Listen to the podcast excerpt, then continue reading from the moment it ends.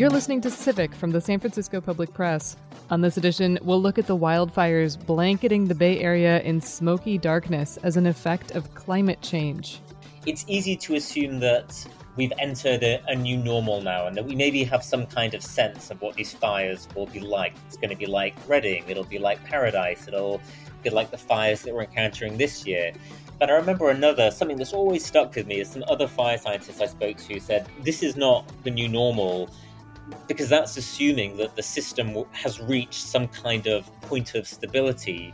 And in fact, all we know right now is that the system is growing more and more unstable because of the way that we are altering the climate with carbon emissions. I'm Laura Wenus, and this is Civic.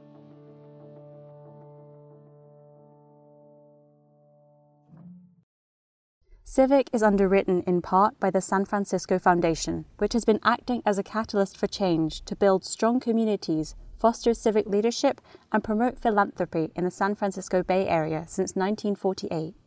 More at sff.org. Some two dozen wildfires are burning around the state. As the Bay Area woke up today to a very eerie, artificial, smoky twilight, we thought we should talk about a major factor in the ever increasing severity of these wildfires climate change. While fires are a natural occurrence in California, fire season has been steadily expanding, and the fires are getting more and more ferocious over the years. To talk more about this, we've brought back Alastair Gee. He's an editor at The Guardian and co author with Dani Anguiano of the book Fire in Paradise An American Tragedy. He and Danny have been on the program before to talk about their book, which paints a portrait of the 2018 Camp Fire and how it destroyed the town of Paradise. The reporters document what happened before, during, and after the fire and how the town prepared, but they also zoom out and offer some perspective on how climate change is driving these ever more destructive fires. Alastair and I got into that in more detail earlier today. So you and your co your co-author uh, Dani Anguiano co-wrote a piece in late August about this wildfire and climate crisis. You wrote, "There's an idea that when the climate crisis begins, we will know it." Movies presented as a moment when the world's weather suddenly turns apocalyptic. Winds howl, sea levels surge, capital cities are decimated. Well, the Bay Area woke up this morning to near darkness because of the smoke coverage. And so far, do you see around you people taking this as that moment when things turn apocalyptic, or are we pushing that idea away? Well, I think that everyone feels that they're in a disaster movie right now. It seems everyone, all, all, my friends, the kinds of things people are posting on social media, people certainly think they're in a movie like Independence Day uh, or mm-hmm. the day after tomorrow. I, I think whether or not this is translating into an acceptance that there is a clear climate change signal in this is another question. But the role of the climate crisis in these fires fire scientists aren't, aren't disputing or debating it. They're clear about it. There is uh, extreme dryness in vegetation across the West. We've had erratic weather with those thunderstorms a couple of weeks ago. And we have a landscape that, owing to extensive uh, climate related tree mortality, for one, is simply primed to burn. Uh, and I think it's, it's remarkable. I was just looking at the list of the, the top 20 largest California wildfires, and the top one is one that we had in 2018 in Mendocino, but the next three are all fires in uh, August 2020. Uh, wow. in August 2020, and and this is you know the top 20 uh, in in recorded California history. So we're really uh, in a remarkable moment right now, and I and I've heard some scientists say that the extent of wildfire that we're seeing in the landscape uh, across the American West. Uh, it reminds them of what they saw in 1910, where there, when there were a series of iconic wildfires that really started our current era of of the way we deal with wildfires, which is wildfire suppression. It really jump started that idea that we have to tamp down on fires because they're getting very dangerous for humans. And so people are saying we're, we're going back to that time now. So I think all, all the scientists that I've spoken to or, or just watching them comments online, all they can say is something along the lines of, wow, this is incredible. Let's walk through those steps in a little bit more detail that you just mentioned. You talked about dry vegetation. In August, we had this fire siege, um, which was prompted or, or, or, sparked by what I have been seeing described as a freak lightning storm. Mm-hmm. What is it? What does it take? What are the steps that get us to the point of having fire sieges and now again another round of you know two mm. dozen fires burning all across California. Well, as you mentioned, um, the previous round of fires, that fire siege, it was sparked when a, a tropical storm that was decaying uh, in the Pacific, it, it, cast off moisture in the direction of California, and that moisture interacted with the, the dry air um, over California, and it prompted this series of, of thousands and thousands of lightning strikes. And historically, lightning strikes, um, going back to prehistory, it, it is a way that wildfires have started in California. And those kinds of lightning uh, ignited wildfires are really an integral part of California's landscape and have been for millennia. So, in and of itself, a lightning sparked wildfire is not uh, remarkable. But I think what was remarkable was that we saw these wildfires in all of the Bay Area counties, except for San Francisco, which is entirely urbanized. And they grew very large very quickly, and that's a that's a common thing that we're seeing in these fires now. The rate at which they are growing. There's currently a fire burning just to the east, actually, of Paradise. It's burning near the town of Oroville, California. And that fire, virtually overnight, has grown up, has sparked from zero acres to 150,000 acres, which is actually larger uh, or about the same size as the Camp Fire that destroyed Paradise itself. That's overnight. That's a, a remarkable rate of spread. If you look at satellite images, you can see it tearing along on its path towards Oroville. Um, you know, there was a similar fire uh, that threatened the town of Medford in Oregon and also raced down the I 5 corridor. And at one point, uh, you know, the entire town of Medford was there was concerns that the entire town would have to be evacuated, and those that appears to have been averted right now. But the, the speed at which these fires are moving is is helped by a, a wind event uh, that's very common in, in California in the West in the fall. It's a downwind. It's a, it's a downslope wind event when uh, essentially air rushes down from the Great Basin uh, over the Sierra Nevada and other mountain ranges, and these are the kinds of winds that are very very dangerous for wildfires because they can spread them extremely quickly um, it's exactly the kind of fire as the Camp Fire. It's the same kind of winds that sparked the Oakland fire in 1991. Much of the West uh, is enduring these kinds of wind events right now, and just making the situation that much more dangerous. So the wind propels the spread and mm-hmm. we're seeing that pattern, you know, carry on or repeat. We've also got the fuel issue, right? I mean, something is burning and it's not necessarily just forests. When we think of wildfires, a lot of people I think think of forests, but we've got all this vegetation that that grows and then dries out and becomes fuel. And there's is if I understand correctly, there's a sort of pattern or cycle there as well, which is linked to climate change. Can you go into that a little bit? Yeah, exactly. Well, so, so firstly, we, we have um, many, many dead trees on the landscape, uh, mm. over 100 million trees died in the uh, in the drought in the 2010s. Mm. And the head of Cal Fire was recently pointing out that uh, the epicenter of some of these fires is precisely the area where tree mortality was greatest in the Sierra Nevada. But uh, another problem, as you mentioned, is the brush. Uh, it's not simply trees in, in and of itself. It, it's brush and undergrowth and grasses in the understory in California's chaparral regions. And the issue there is that for so long we've been so good at suppressing precisely suppressing wildfires in California. We put them out obviously because they endanger human life and property. That in lots of areas this undergrowth has gotten really out of control. Uh, it's gotten too thick. It was said, for instance, in the 19th century that uh, someone could ride a horse through a forest in the Sierra and it wouldn't be snagged on either side by vegetation. Well, now that's no longer the case in many places. Vegetation is thick, there are young saplings everywhere. And so the fact that uh, weirdly enough, that we've been so good in many places at putting out fires means that this undergrowth has gotten out of control, and so that, that also does uh, contribute to the to the rapid spread of fire.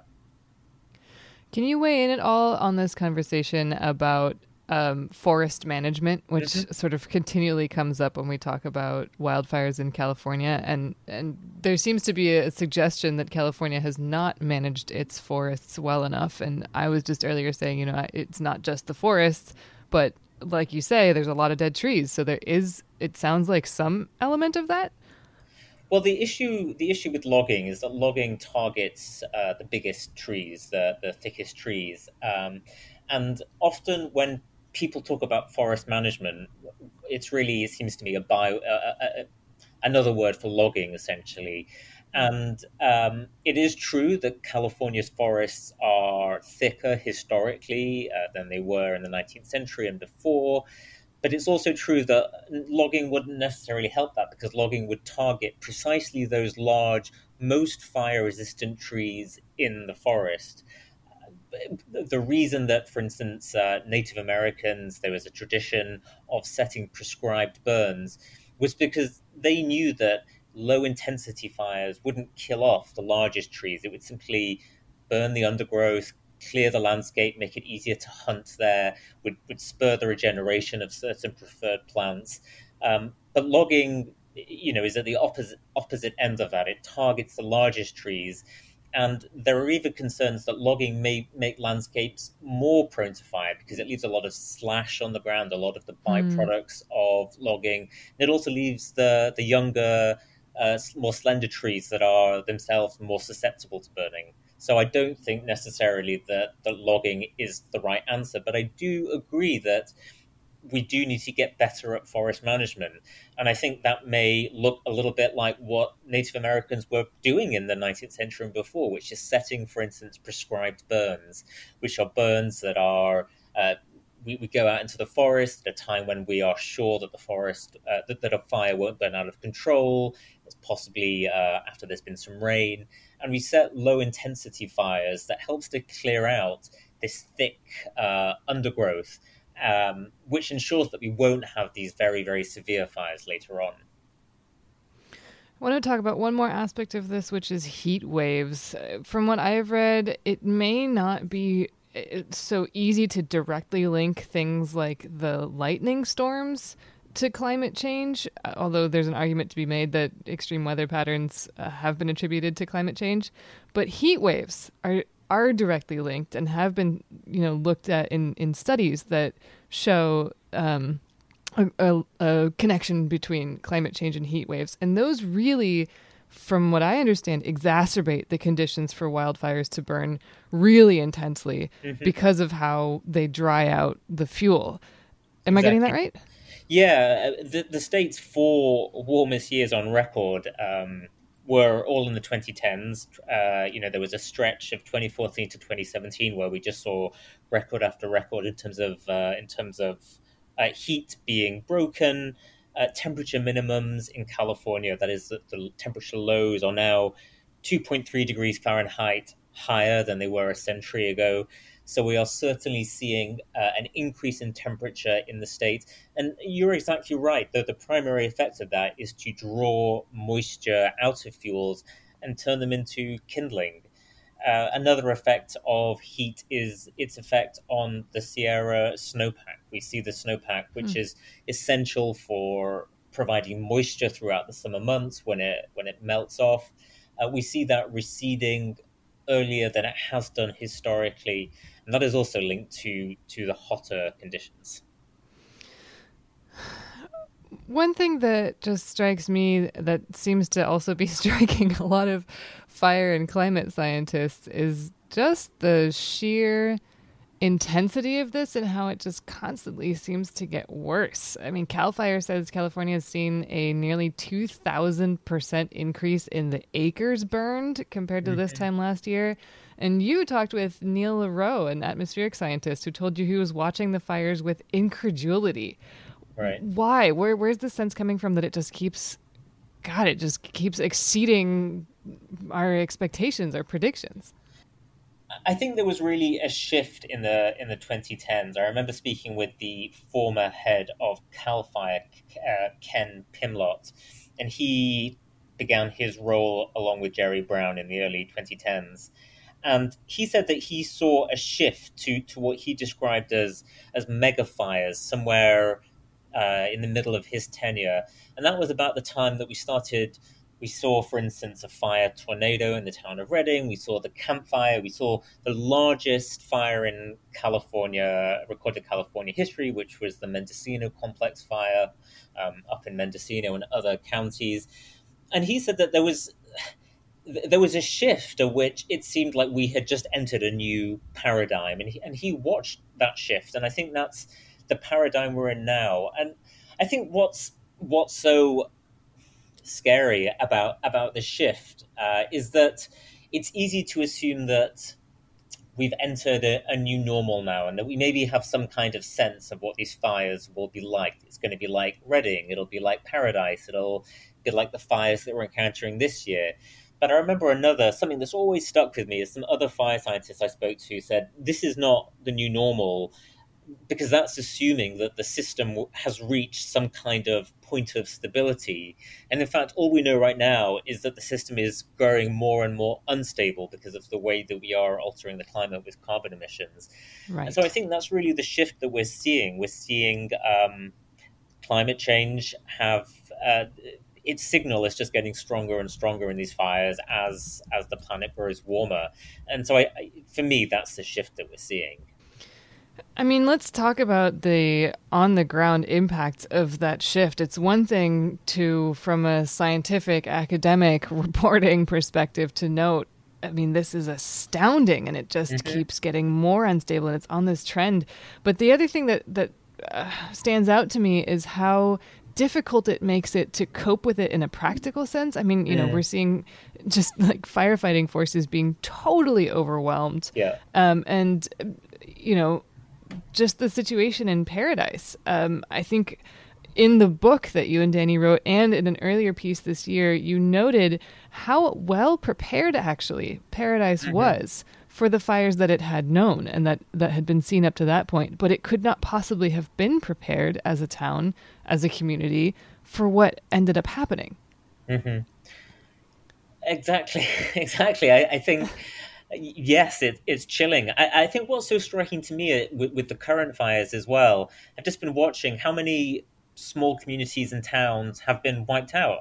They're much smaller than Paradise, but there's a community of Blue Ridge, Oregon, Big Creek, California, Berry Creek, California.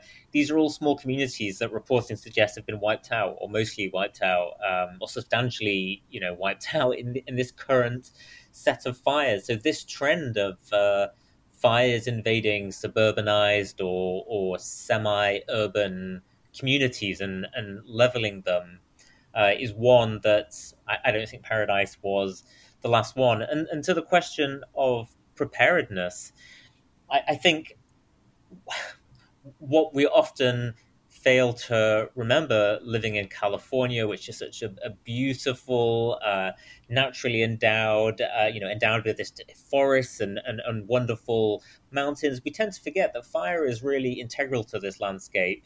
Uh, we might even it might even be good to think of fire as something like rain. It's not something that we can avert. It's something that's going to happen, and we need to imagine that that the landscape, in fact, needs fire. Um, as one fire scientist put to me, fire is going to find a way in California because it's a landscape that's evolved with fire. Mm. And so, in terms of preparing, I, I, think it we have to be prepared to leave on a moment's notice. I think what we're seeing now with these current fires that they move with such speed that we have to have a go bag. We have to maybe think about it. If you live in a dangerous area, you have to think about think about it perhaps as you would earthquakes. Uh, have your documents in a bag, have uh, gear that you can survive with, uh, ready, you know, ch- eh, ready to be chucked in the trunk of your car. I, I think, as you say, it's just necessitating uh, a new way of thinking about the kinds of threats that we face living in uh, wild areas in California. We'll get back to this conversation with Guardian editor Alastair Gee. in just a moment. You've been listening to Civic from the San Francisco Public Press.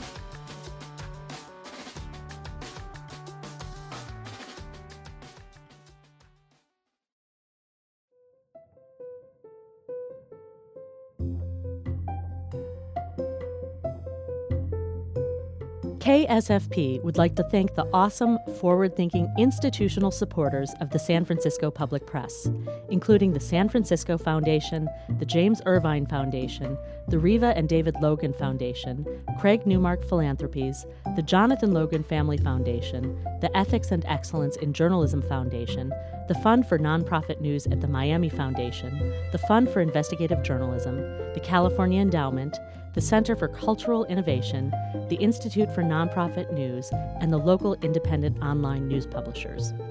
This is KSFP LP San Francisco, 102.5 FM.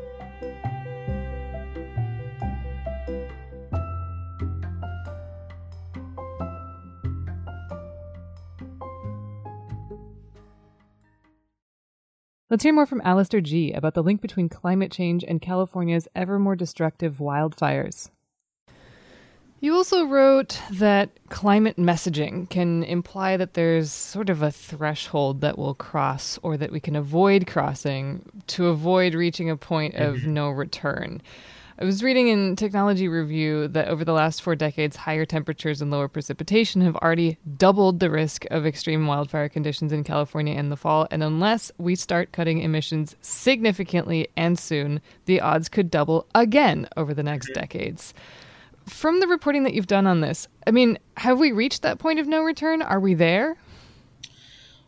Well, I think I, I think scientists would always say it's never too late. Mm-hmm. Um, but I think I think what's interesting is the way we uh, understand what's happening around us. There's this, there's this wonderful concept of shifting baselines, and mm-hmm. it actually emerged from a fisheries scientist uh, called Daniel Pauly, and he was observing the way that the oceans have really been degraded uh, in the in the last century. He was observing that if you asked a, a fisheries researcher in 1900 who had been working in 1900 to look at the state of the oceans today. That person would just be dismayed uh, at what had happened. They, they they would see the degradation of a century. But if you asked uh, a fisheries researcher who was working today and whose career maybe began 20 years ago that person would have uh, a, a, much more diminished sense. They, they wouldn't quite understand, perhaps, how degraded the oceans were, simply because they're the, the, baseline that they had is simply um, it's simply different. You know, they began working at a different time. Fisheries records going back many years aren't that great, and so their sense of what has been lost perhaps wouldn't be as great as that person who had been working 100 years ago and could see what happened today. There's this risk that we simply may not recognize uh, the, the dangerous territory we're in and how much worse it's getting because we are simply growing used to it, like the proverbial frog in the boiling water. And Daniel Pauly might say that our baselines have shifted. Um, you know, as as we go along, we're simply getting used to a degradation of the environment, and we are failing to see uh, that that we are at risk of losing something. And what we're at risk of losing is that that Mediterranean climate that persisted in California um, throughout the 20th century, uh, a time when fires were we were substantially able to, to, suppress them. And we may simply get used to this new state of affairs where fires are running out of control.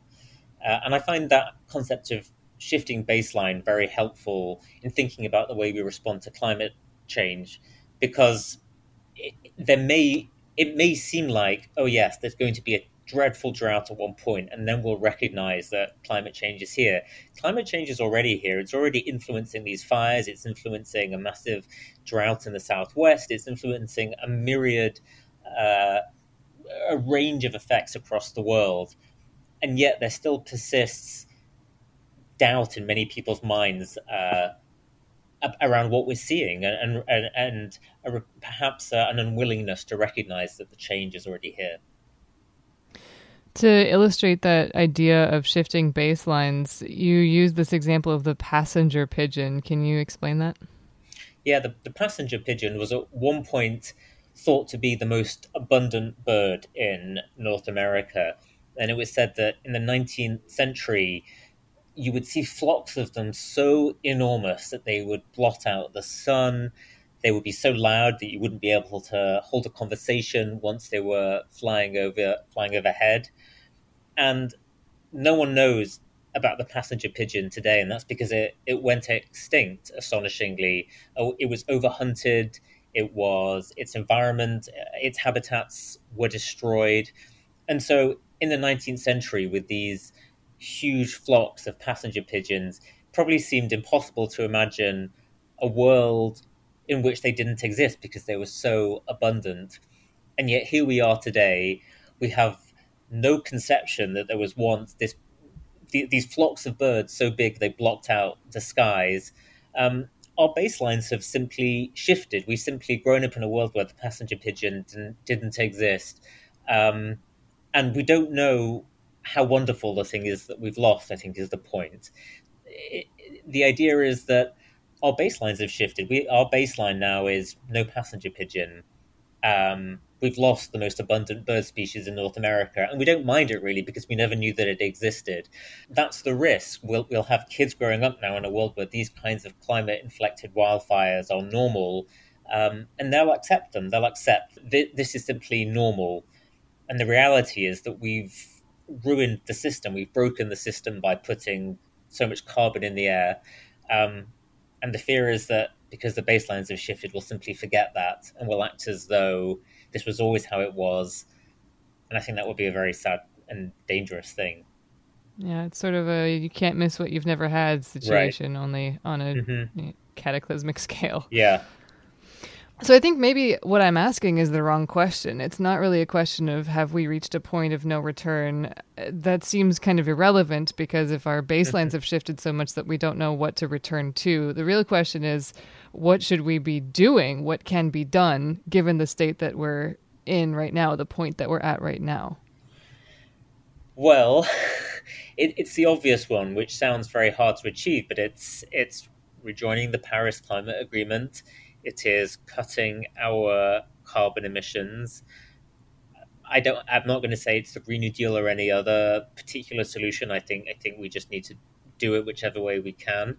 I think within California itself, I think uh, going back to a regime of prescribed burns, allowing some fires that don't threaten uh, human life or property to, to just burn their way uh, wherever they will, because that'll be better for the environment. And I think it is also going to another level of preparedness. There was an excellent USA Today study from a year or two ago, looking at how many towns in California had emergency had decent emergency evacuation plans, and in fact, towns like Paradise were in the minority for having such plans. So I think uh, mm. emergency preparedness as well is is another area that we can focus on. That was Alastair Gee., an editor for The Guardian and co author of Fire in Paradise. I'm Laura Wenus, and you've been listening to Civic. Civic is a production of the San Francisco Public Press, a nonprofit investigative news organization. sfpublicpress.org. Host and reporter Laura Wenus, producer and contributor Mel Baker. The publisher of the Public Press is Lila LaHood. Executive Director Michael Stoll. Director of Membership and Community Daphne Magnawa. Our theme music is by John Dillon. Additional themes from the Blue Dot Sessions. Civic airs Monday through Friday at 8 a.m. and 6 p.m. on KSFP LP San Francisco. Thanks for listening. Civic is underwritten in part by the San Francisco Foundation, which has been acting as a catalyst for change to build strong communities, foster civic leadership, and promote philanthropy in the San Francisco Bay Area since 1948. More at sff.org.